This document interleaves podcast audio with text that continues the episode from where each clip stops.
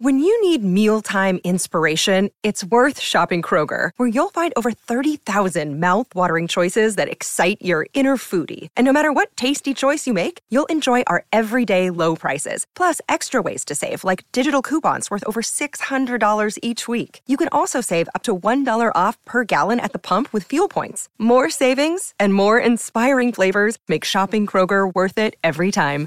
Kroger, fresh for everyone. Fuel restrictions apply. This is the Blood Red podcast from the Liverpool Echo, giving you the inside track on all the big talking points from Anfield. Hello and welcome along to the latest Liverpool Echo Blood Red podcast. I'm your host Matt Addison with Sean Bradbury and David Lynch with me.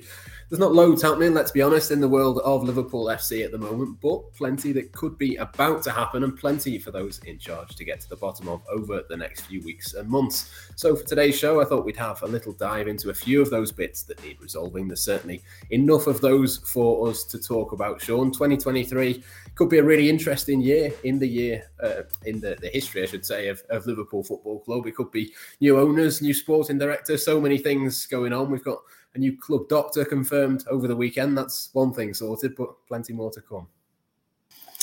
Yeah, absolutely. Just in terms of the overall situation of it, that you don't often hear from from FSG, do you? From you know Werner or John Henry or anyone. But the, the, the one thing for me that that resounds over the last few weeks of, of, the snippets we have that's come from the from Boston, if you like, was this this idea from from Tom Werner that it's going to be business as usual, and that that's the one thing that I just really hope will be true, but just cannot see being true, to be honest, over the next few um, weeks and months until there is certainty and until some kind of sale or monetary investment or you know progress in some way is is resolved. Um, and yeah, it's just it's just this issue and the uncertainty of what's happening behind the scenes, as you say, and departures. And yeah, it's for me, it's almost as if you know this idea of business as usual. You know, they've they have they have effectively placed a, a for sale sign outside you know, Anfield, if you like, figuratively. And there's no way, therefore, that it can still be business as usual. And I think uh, it, nowhere is that more obviously made clear than, than Mike Gordon's movements within within the Fenway organisation. You know, not being pulled away from the day to day of Liverpool and seemingly being the estate agent to, to get the club flogged. You know, I think that that's massive. And personally, I'd say that that in terms of behind the scenes structure Liverpool, that that's what they need to do most and sort out first as, as their biggest priority is just how how it works on a day-to-day basis with who Jurgen Klopp speaks to, who, who FSG speak to, and you know we know Billy Hogan's kind of moving up the ladder a bit more and taking on a bit more of a role. But I think that's where there was a winning team behind the scenes, and, and that's the that's the disintegration a little bit, if you like that that that slightly concerns me. But overall, the, the one thing where I would I would be quite positive around whether FSG will find solutions for all of this just to, to go back to the house analogy, you know, if, if you if, normally if you're selling a house, you know, you might give it a lick of paint, might you smarten it up a little bit and you know not not shell out too much before you try and sell it yourself. But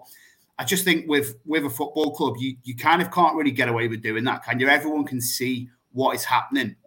You know, all these departures from Liverpool are, are, absolutely no secret. The fact that United's on the market as well at the same time, you know, we've written and spoken a fair bit about this at the Echo, but I, I just think that's that's huge and means FSG have to get their house in order as best as they possibly can to make sure that their asset is as as valuable as it can be to, to any prospective buyer. You know, you know, with, with a with a huge northwest rival, you know, the two biggest clubs in English football for, for my money, both on sale at the same time. You have to make sure that yours is is the better buy.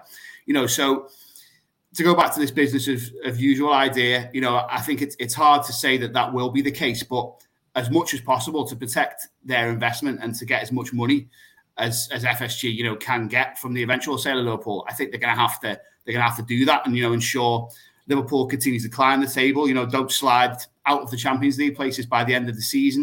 You know that would be pretty bad, and you you would think would wipe quite a lot off what people would be prepared to pay for the club. So that's that's where I'm pinning my hopes. The fact that everyone can see what's happening. Um, at Liverpool and that people are leaving and that, that it's a time of huge change and uncertainty. But I think if FSG can kind of anchor things a little bit more, they'll it'll be worth their while as well as you know a good thing for the future of the club.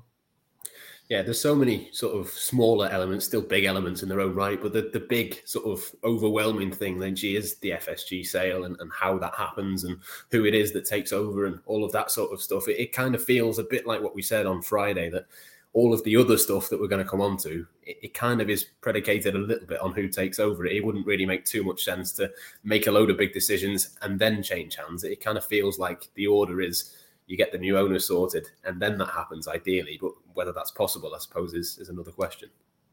Well, that's it. I think that's why you sort of take reports that you know FSG are considering what the sporting structure looks like going forward. You take those reports with a pinch of salt because there's no there's no incentive for them to do that. You know, at the end of the day, they're, they're thinking about getting rid of the club and someone else taking it off their hands. And and it, it, makes more sense really to leave it as a blank canvas, doesn't it, to allow someone else to imprint themselves on it. So, you know, all those big decisions, as you say, are, are really sort of fall by the wayside at the moment because it is. It's all about getting that sale done. And, and the fact is as well that we know Mike Gordon's been heavily involved in the sporting decisions, and the fact that he's taken a step back from that to to sort of oversee the sale, then you can you know that no big changes are being made. I know Liverpool have appointed a club doctor finally. Uh, this week, which is which is positive news, something that you know you should be pleased about because that's been you know going on for a while, and, and it is nice to see that some things can get done in this sort of period of uncertainty. But I think you know in terms of I, I, don't think we'll be seeing a new sporting director coming in or someone who will you know do a similar similar role or take on those responsibilities or split across different roles. I, I don't think we'll see anything like that because I think that that is a job that really is is going to fall to new owners. Which you know that that could be a while actually. Liverpool are waiting for. We you know that that process won't be as quick as it was at Chelsea, for example. I know there's huge interest around Liverpool already and, some conversations have taken place, but it's still there's a lot to get through in terms of due due diligence to uh, to complete a deal like that. So I think those big decisions will get left, and you just that's why you hope really more than anything that there's a quick resolution to this ownership situation because you know the longer you run a football club without important people in important positions, you know the, the worse the team will get. It's it's an inevitable consequence of that. I know Jurgen Klopp has taken on more responsibility at the moment, but you know you don't want that in the long term. I'm not even sure Klopp will probably want that in the long term, to be honest.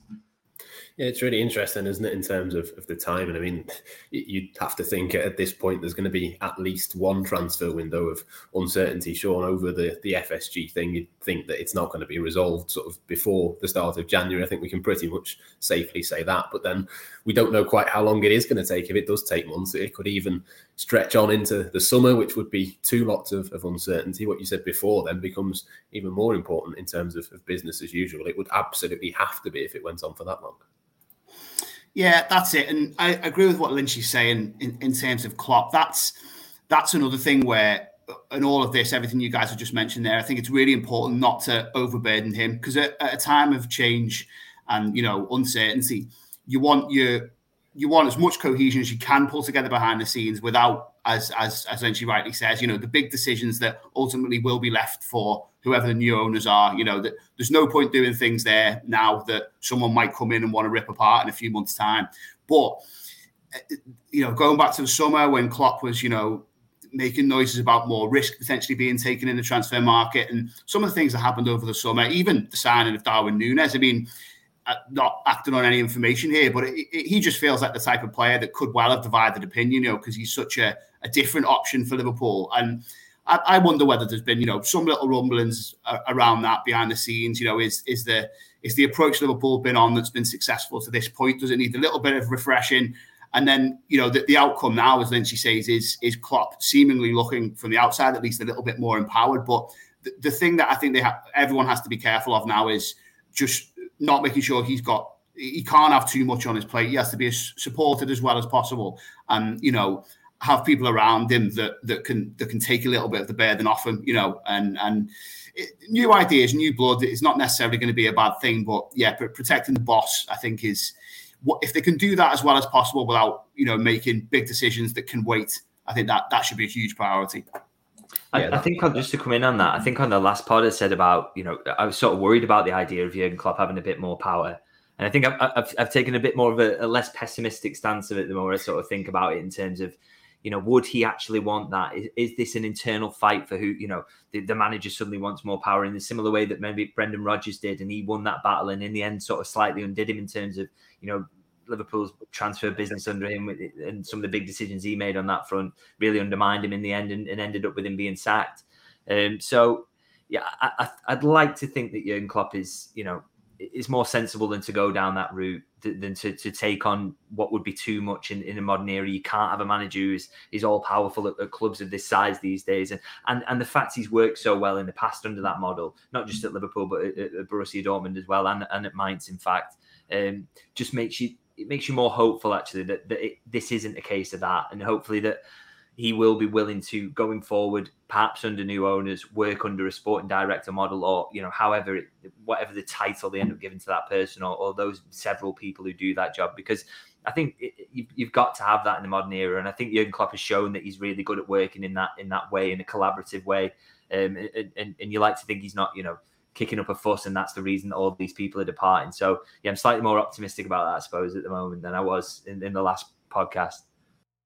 The Blood Red Podcast from the Liverpool Echo. I think in terms of the, the sale as well, Jurgen Klopp is is really interesting. You want if you're FSG in, in, in terms of getting the most money for Liverpool, you need the, the best version of Jurgen Klopp at, the helm. He is very much a, a, big, big asset. And one of the, the things that's kind of been discussed, Sean, over the, the weekend is obviously you mentioned Manchester United before. They don't have a manager of, of that level. They don't have Anfield and the AXA training centre and all the rest of it. Gary Neville was among those to, to sort of compare the two assets, which one will be more appealing, how much of an impact is it going to make between the, the two of them. I mean, it is going to be really interesting, isn't it, with with both of these clubs for sale at the same time. It's it is going to have an impact. Whoever goes first is probably going to set the benchmark for whoever, whoever is is then second.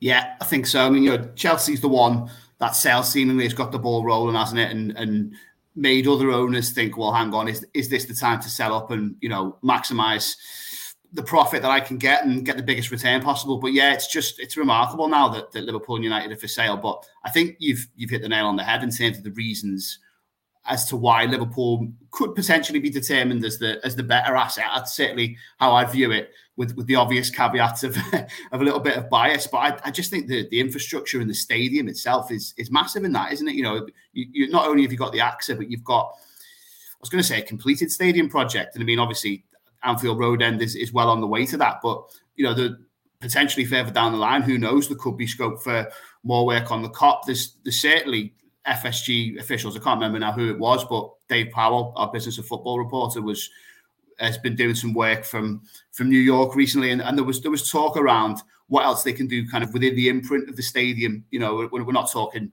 immediately expanding another stand, but you know that they're already looking at how they can improve the offer of Anfield and and what it is and how what people can do around the ground. You compare that to Old Trafford, where you know you've got people on ladders painting it, and, and that's about it. That's kind of seemingly all that's going on there, and, and, it, and it needs real work. And obviously, right now, the way the table looks, Liverpool are, are, are a, a, bit of a, a bit of a low ebb, and you know United have got their act together to a certain extent off the pitch, but you know revenue wise as well, Liverpool are right up there with United now, aren't they? So I, I think there's there's a lot that points to Liverpool being, if not the better asset, certainly one that that would match them yeah, it's certainly going to be interesting, isn't it, Lynchy, in terms of, of the, the ways in which you can look at this. And we, we did touch on on this on, on Friday's podcast, but there's the sort of different ways and, and, different angles that you can come at this. If you're a potential investor, you can can almost argue either way with these two clubs. Yeah, I think I think what's interesting is it, how big the cost of that infrastructure side of things, though. You, you, know, the impact that would have because there's talk. I read a report. I think it was from James Ducker in the Telegraph this week about um, the, the, cost of redeveloping Old Trafford and because of the difficulties around doing it and the, the, the way it's laid out that almost a new stadium is a, is a better option. And you think how much Tottenham spent on their mm. new stadium, how much that would cost Manchester United to build a stadium of, of, of even just to, to have it the same size, just to have a, a 76,000 uh, seater stadium again. It, the, the cost of building that to have what you already have in terms of match day revenue. So then to you know, okay, maybe they would expand it, but it's it's a huge outlay for an extra you know, say they go to 80,000, 4,000 seats, for example, it's it, the, the outlay is insane, which is the exact same reason, in fact, why Fenway Sports Group preferred to stay at Fenway with, with the Boston Red Sox. The same reason at Anfield, because the, the outlay, then you were actually getting, you know, you were getting bang for your buck almost for doing that. So, you know, if you go in at United, it's a, there's a possibly hugely costly stadium build on, your hands there, added onto the cost that, you know, you would expect United will cost a little bit more with their their tag as possibly the biggest football club in the world, maybe in England. Um, and then and then you look at the sheer numbers of it and Liverpool's revenue. I mean, they could really do with not dropping out the Champions League this year. But if they get back in the Champions League this year, if, if, you know, in recent years, Liverpool have got themselves in a situation where their revenue is, is matching Manchester United, um, and that gap looked it looked like impossible to close even ten years ago. Um, so on paper, the fact that you, uh, you, you have got Liverpool there into that that revenue's coming in can be can be grown again. There's there's there's more you know scope to do that.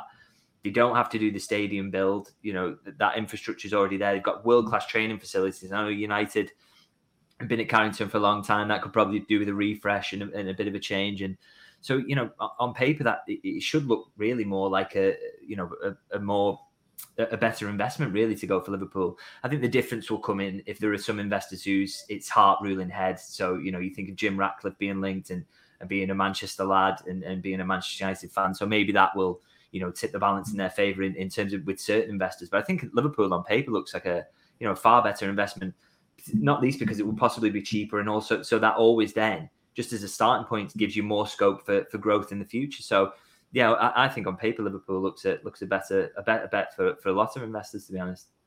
Yeah, I mean the, the stadium that, that Tottenham created is a billion pound stadium, isn't it? that that's the sort of numbers that we're talking about. Even if you know there was say a, a, billion pound difference in valuation between Liverpool and Manchester United, well, immediately that goes on on that sort of thing, doesn't it? It's it is that sort of substantial in, in terms of, of those sorts of, of things. But let's move on to, to some of the, the smaller elements of this that still need to, to be sorted out for Liverpool. Obviously, the FSG sale is the number one thing. We could speculate on what might happen and when that might happen for a not a lot, lot longer than what we have done. But let's move on to, to kind of a bit more transfery stuff. Obviously, the, the sporting director is moving on, Ian Graham moving on as well. Sean, I mean, it's it's a time of, of change in that department as well. You'd like to think not too much change given the success that they've had up to this point, but at the very least, it's going to be two changes in personnel and two key personnel as well. Yeah, big time. But I think I think like we were saying before, and I think as as Lynchy mentioned that I, I would like to think that, that ultimately things won't change too much there. You know, uh, right now it's only one transfer window, isn't it? That that things have to be you know, maybe slightly different. But even then, behind the scenes, you know, most of the most of the people are still there, and uh, you would like most of the plans would still be in place. You know, for, for what's going to happen in January, and and as I was saying at the at the start of the pod, I think it would be remiss of FSG not to push ahead with something in the short term to try and get Liverpool as far up the table and as deep in every single competition as possible. With with the key one being the Champions League, as we said, for that not only just the prestige of being in it uh, next season, but for the for the balance sheet and for revenues. But yeah, re- recruitment in general, I, I just think as much as things might have swung one way slightly towards, you know,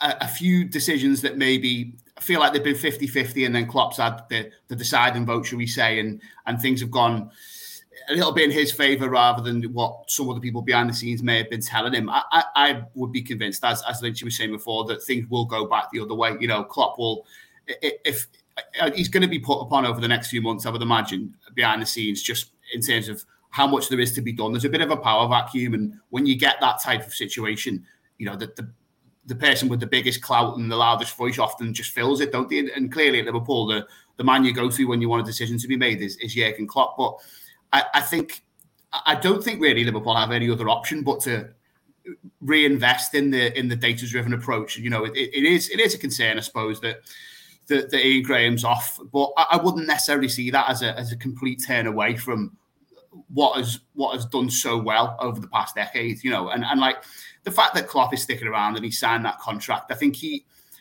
obviously, you know, that that would all have been done before the idea or the, the firm idea of FSG potentially leaving was on the table, I would imagine. But you know, he, he's buying into the general structure and the general idea of what made what's made Liverpool successful. And I just think it would be it would be unwise to change too much of that. And and that's just the way football's going, isn't it? You know, you look at what United have done off the pitch, or certainly the steps they're trying to make, and a lot of it is is catching up with Liverpool and the way Liverpool operate. You know, and the way they they use those kind of statistical insights to inform recruitment and, and, and everything else.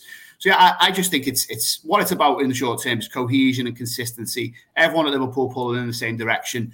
Back to basics in, in, in kind of many ways, certainly tactically, and try and get what Liverpool need in this next window, which I think we'd all agree would be some some fresh blood in midfield, and if there's if there's a, a little bit they can do in attack as well, I, I, certainly wouldn't say no to that. I felt Liverpool are missing kind of a almost an Origi or Shaqiri type different option uh, in certain games so far this season, but you know maybe that's asking for a bit much. And then, as we said before, you would you would hope by the end of the season things are resolved a little bit in in the wider sense. The bigger questions are answered, and then you can start filling in the, in the dots with the small ones. But yeah, Liverpool changing course too much would would shock me really in terms of the recruitment and, the data side of things. I think we we will see that rebalance in the coming months yeah, the analytics, I'm sure, isn't going to go anywhere for them moving forwards. I mean, it is interesting, isn't it, that the Jurgen Klopp thing has, has come up a couple of times. It came up on the podcast on Friday, come up a couple of times already today in terms of, of the influence that he has, Lynch. I mean, I, I wonder is is that sort of element of it overplayed? That, Do you think in, in some sort of readings of this? I mean, he's presumably always had the final say on these transfers. It, it's not as if he's suddenly got a say in in the transfer dealings, it, it doesn't maybe feel like quite as much of a shift as maybe what some people have interpreted to be to, to me. Yeah, but I, I, think the thing you worry about is that yes, it's it's always been a collaborative process, and and everyone's been involved, and, and Jurgen Klopp's had the final say because he's had to work with the player. But you wonder whether the influence of the analytics guys has just slightly waned. You know, and you know, would would Jurgen Klopp with the power he has got at Liverpool now, um, you know everything he's done for the club in terms of bringing bringing trophies home and, and how loved he is by fans and um, you know would he be as easily convinced to sign Mo Salah now? I, I, you know, I, I, don't know. Um, it, you know, and it's difficult for us to speculate on that from the outside. We, we can't, you know, you hear whispers and from sources and, and, and things, but it's it's hard to know exactly how that process works and, and how things are shifting in in that regard. And uh, to be honest, I also think there's sort of evidence that we can see from the outside in terms of that the there is you know some slight disagreement in terms of how transfers are built. I, think it was you know it was such a smooth process in the past when they were building Jurgen Klopp's first great team. I've, I've spoken about this before. You know, it was okay. We need goal scoring wingers. We need we're, we're going to use Firmino in this way. This this is the team we're going to build, and it's going to look like this. We know exactly the profile of player we're looking for, and things have slightly changed for me in recent years. And and I use Jota as a really good example of this, um, because you know, when he came in, he was the really obvious Sadio Mane replacement. Then all of a sudden you bring Luis Diaz in, and then suddenly, okay, well, Jota maybe he's the Firmino replacement then, and, and that's the that's what this front three looks like in the future. And then you sign Darwin Nunez, and it's almost like, okay, now Jota is the, the backup for for all three across the front line, and you know, whereas in the past Liverpool had signed someone to be this is definitely your role in the squad, this is 100% what you're going to offer or you know you will be his successor or you will be his successor or you know it's really obvious what what people were being brought in for. And i think Jota is a really good example of someone who it wasn't quite as clear what he was going to be and, and it's still maybe not as clear what what he is going to be in the future. And therefore that suggests to me some sort of discord some sort of disagreement between possibly management and the analytics guys in terms of what team they're building what what liverpool's second great team under jurgen klopp looks like and and also how do these sort of reconcile it with having a, a, bigger squad than they, than they maybe had in that first run under Klopp as well. All these questions being answered, and, and, and some people have some views within the club, and, and, some people have other views, and, and that's natural. But I don't think the shakeout of that has looked as there hasn't been as much clarity as there maybe was in the past, and maybe that's where that that disagreement is happening. But like I say, we, you know, we, we're speculating on this, I'm I'm speculating on this. I don't want to drag you guys into it, but you know, it, it just suggests to me that it's not it's not perfect how that process is working at the moment and there's maybe you know maybe some little kinks to be ironed out and maybe that's you know like it's probably not going to happen until new owners come in in terms of that whole shake up and, and, and resolving that but uh, but I do think there have been signs of that being there in the past in, in, you know in the past couple of years because the the new challenge from going to okay can you get us in the top four? and then can you get us to t- challenging for titles? is different to can you keep us there? Um, and, and I just don't think whether that's a, a disagreement between analytics and the, the coaching staff, it's just not looked quite perfect for me in recent years. The Blood Red Podcast from the Liverpool Echo. Just to dive back in on that as well, I'd, I'd argue that like there, there is a bit of time to to get this right again behind the scenes, and like you know, like we've said, there's no way a sport director is going to walk through the door tomorrow, or if, if there is, great. You know, we, have got plenty to uh, talk about and write about, but everything points to that not being the case. And in a way, I, I don't think it's the worst time for this to happen. Okay, off the on the pitch, Liverpool aren't at their best. You know, we can all see that. But when you look at the realistic targets that seem to have emerged. You know, obviously there was the the pursuit of Tchouameni over the summer. You all know what happened there, and he ended up at Madrid.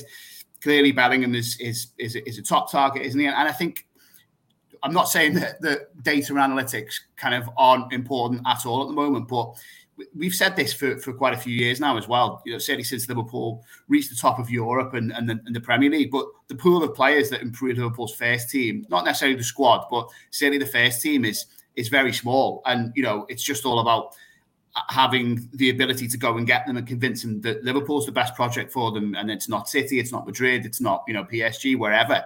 So I think the focus is almost slightly narrowed in that respect. And you know, to go out and get Bellingham, and you, you obviously every Liverpool fan hopes that that will be the case next summer and or sooner if, if that were were possible, and that the Reds could convince him to come here rather than elsewhere. But you know, I, I don't think there's much more that, that would need to be done behind the scenes to get to get that to happen. Okay, you want him to be attracted by a prospect that that a project rather that, that, that, has prospects and looks cohesive and, and uh, like it's you know future proof and everything's going to be okay. But you, you, really look at it, you're leaning on Klopp there, aren't you, to, to be the one who who gets things done and, and is the is the voice and the person who convinces him. I, I would imagine. So I don't worry about things too much in that respect. You know, the, do Liverpool need to unearth a couple of bargains right now? Possibly not. I mean, working towards next summer, definitely. And the other thing I mentioned here is just the, the tactical side of things. I do think Liverpool, we've seen, haven't we, this whole experimentation with what happens on the right hand side, Salah pushing wide, you know, Trent occupying central areas, different questions being asked of, of Henderson and Elliott. And I think over the course of the next few months, and we saw little signs of this in the last few weeks of the season before the World Cup. If Liverpool go back to basics there and, and make changes within the traditional structure of the 4 3 3 rather than trying new formations or, or, or trying out much more significant variations of, of that trademark formation of Klopp. I think not only will results pick up and improve, but I think you'll be working towards something a little bit more simple in, in terms of the, of the of the recruitment and, and what what you'll need to make that system you know function even better. So yeah, I I, I don't think I don't think these are necessarily short term problems. You know, Liverpool have got the time to get things right in this regard.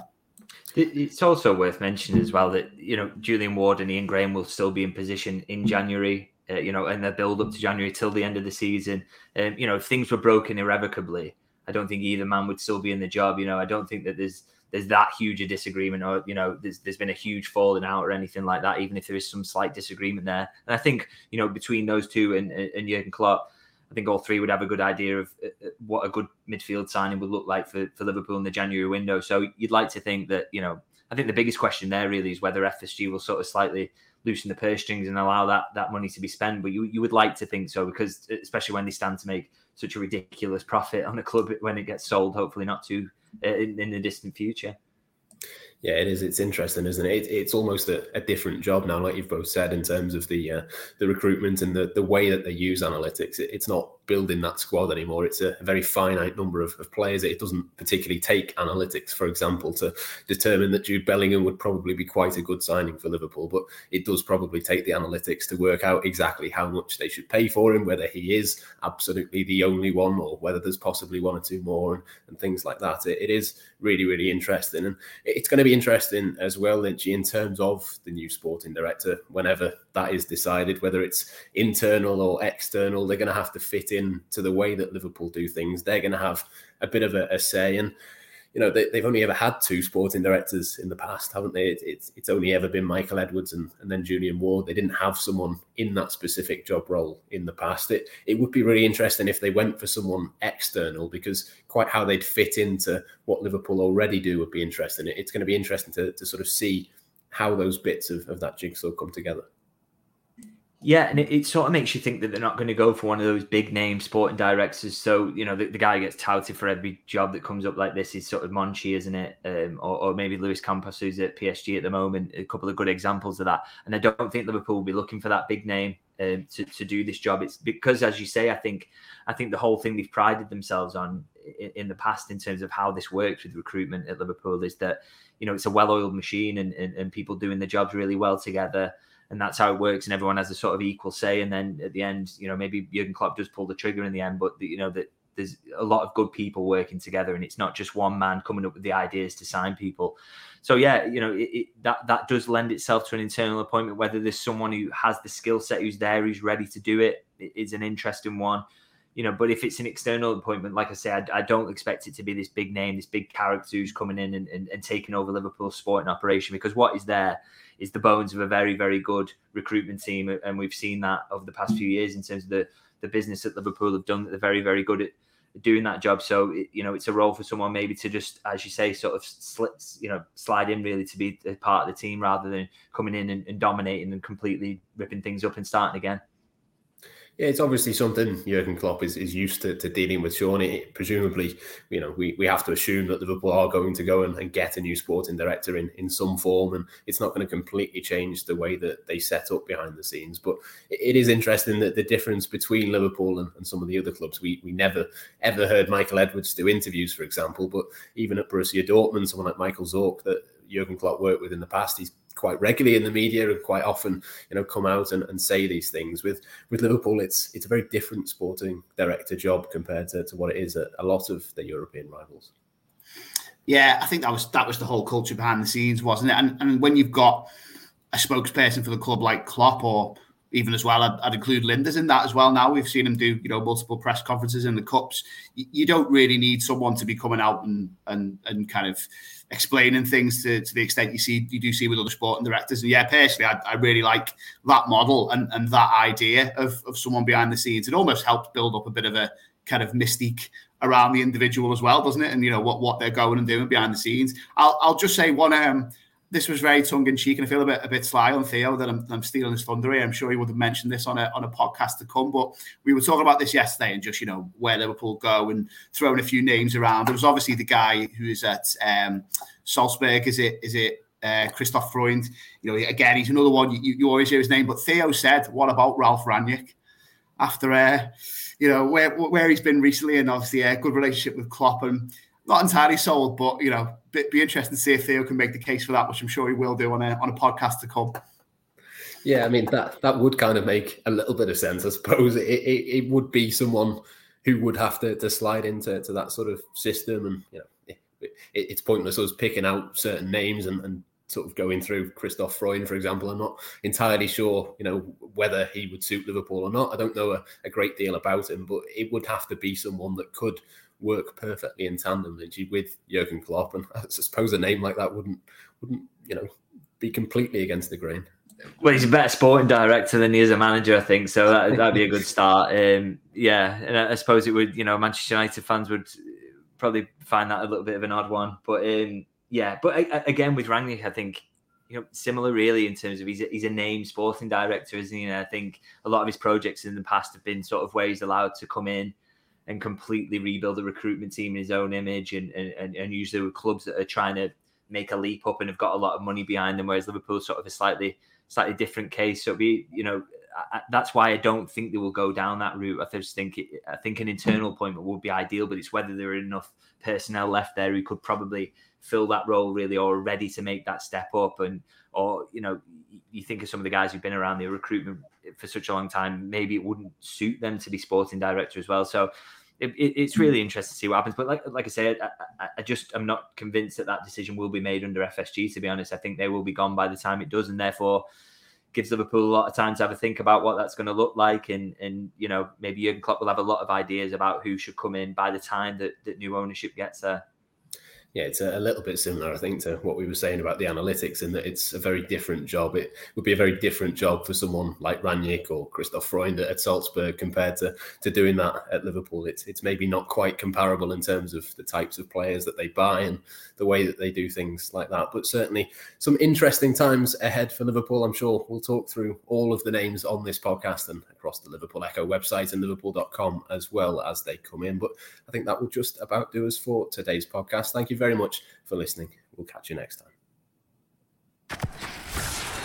You've been listening to the Blood Red podcast from the Liverpool Echo.